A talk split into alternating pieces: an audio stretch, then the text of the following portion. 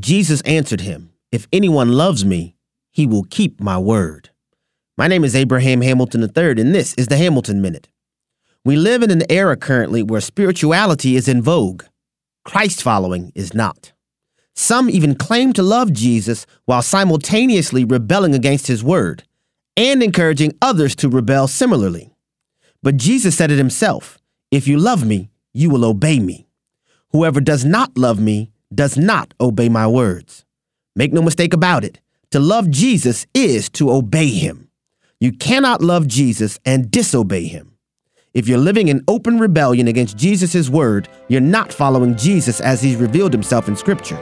You're following a God you've created. Listen each weekday from 5 to 6 p.m. Central for the Hamilton Corner with Abraham Hamilton III, public policy analyst for the American Family Association.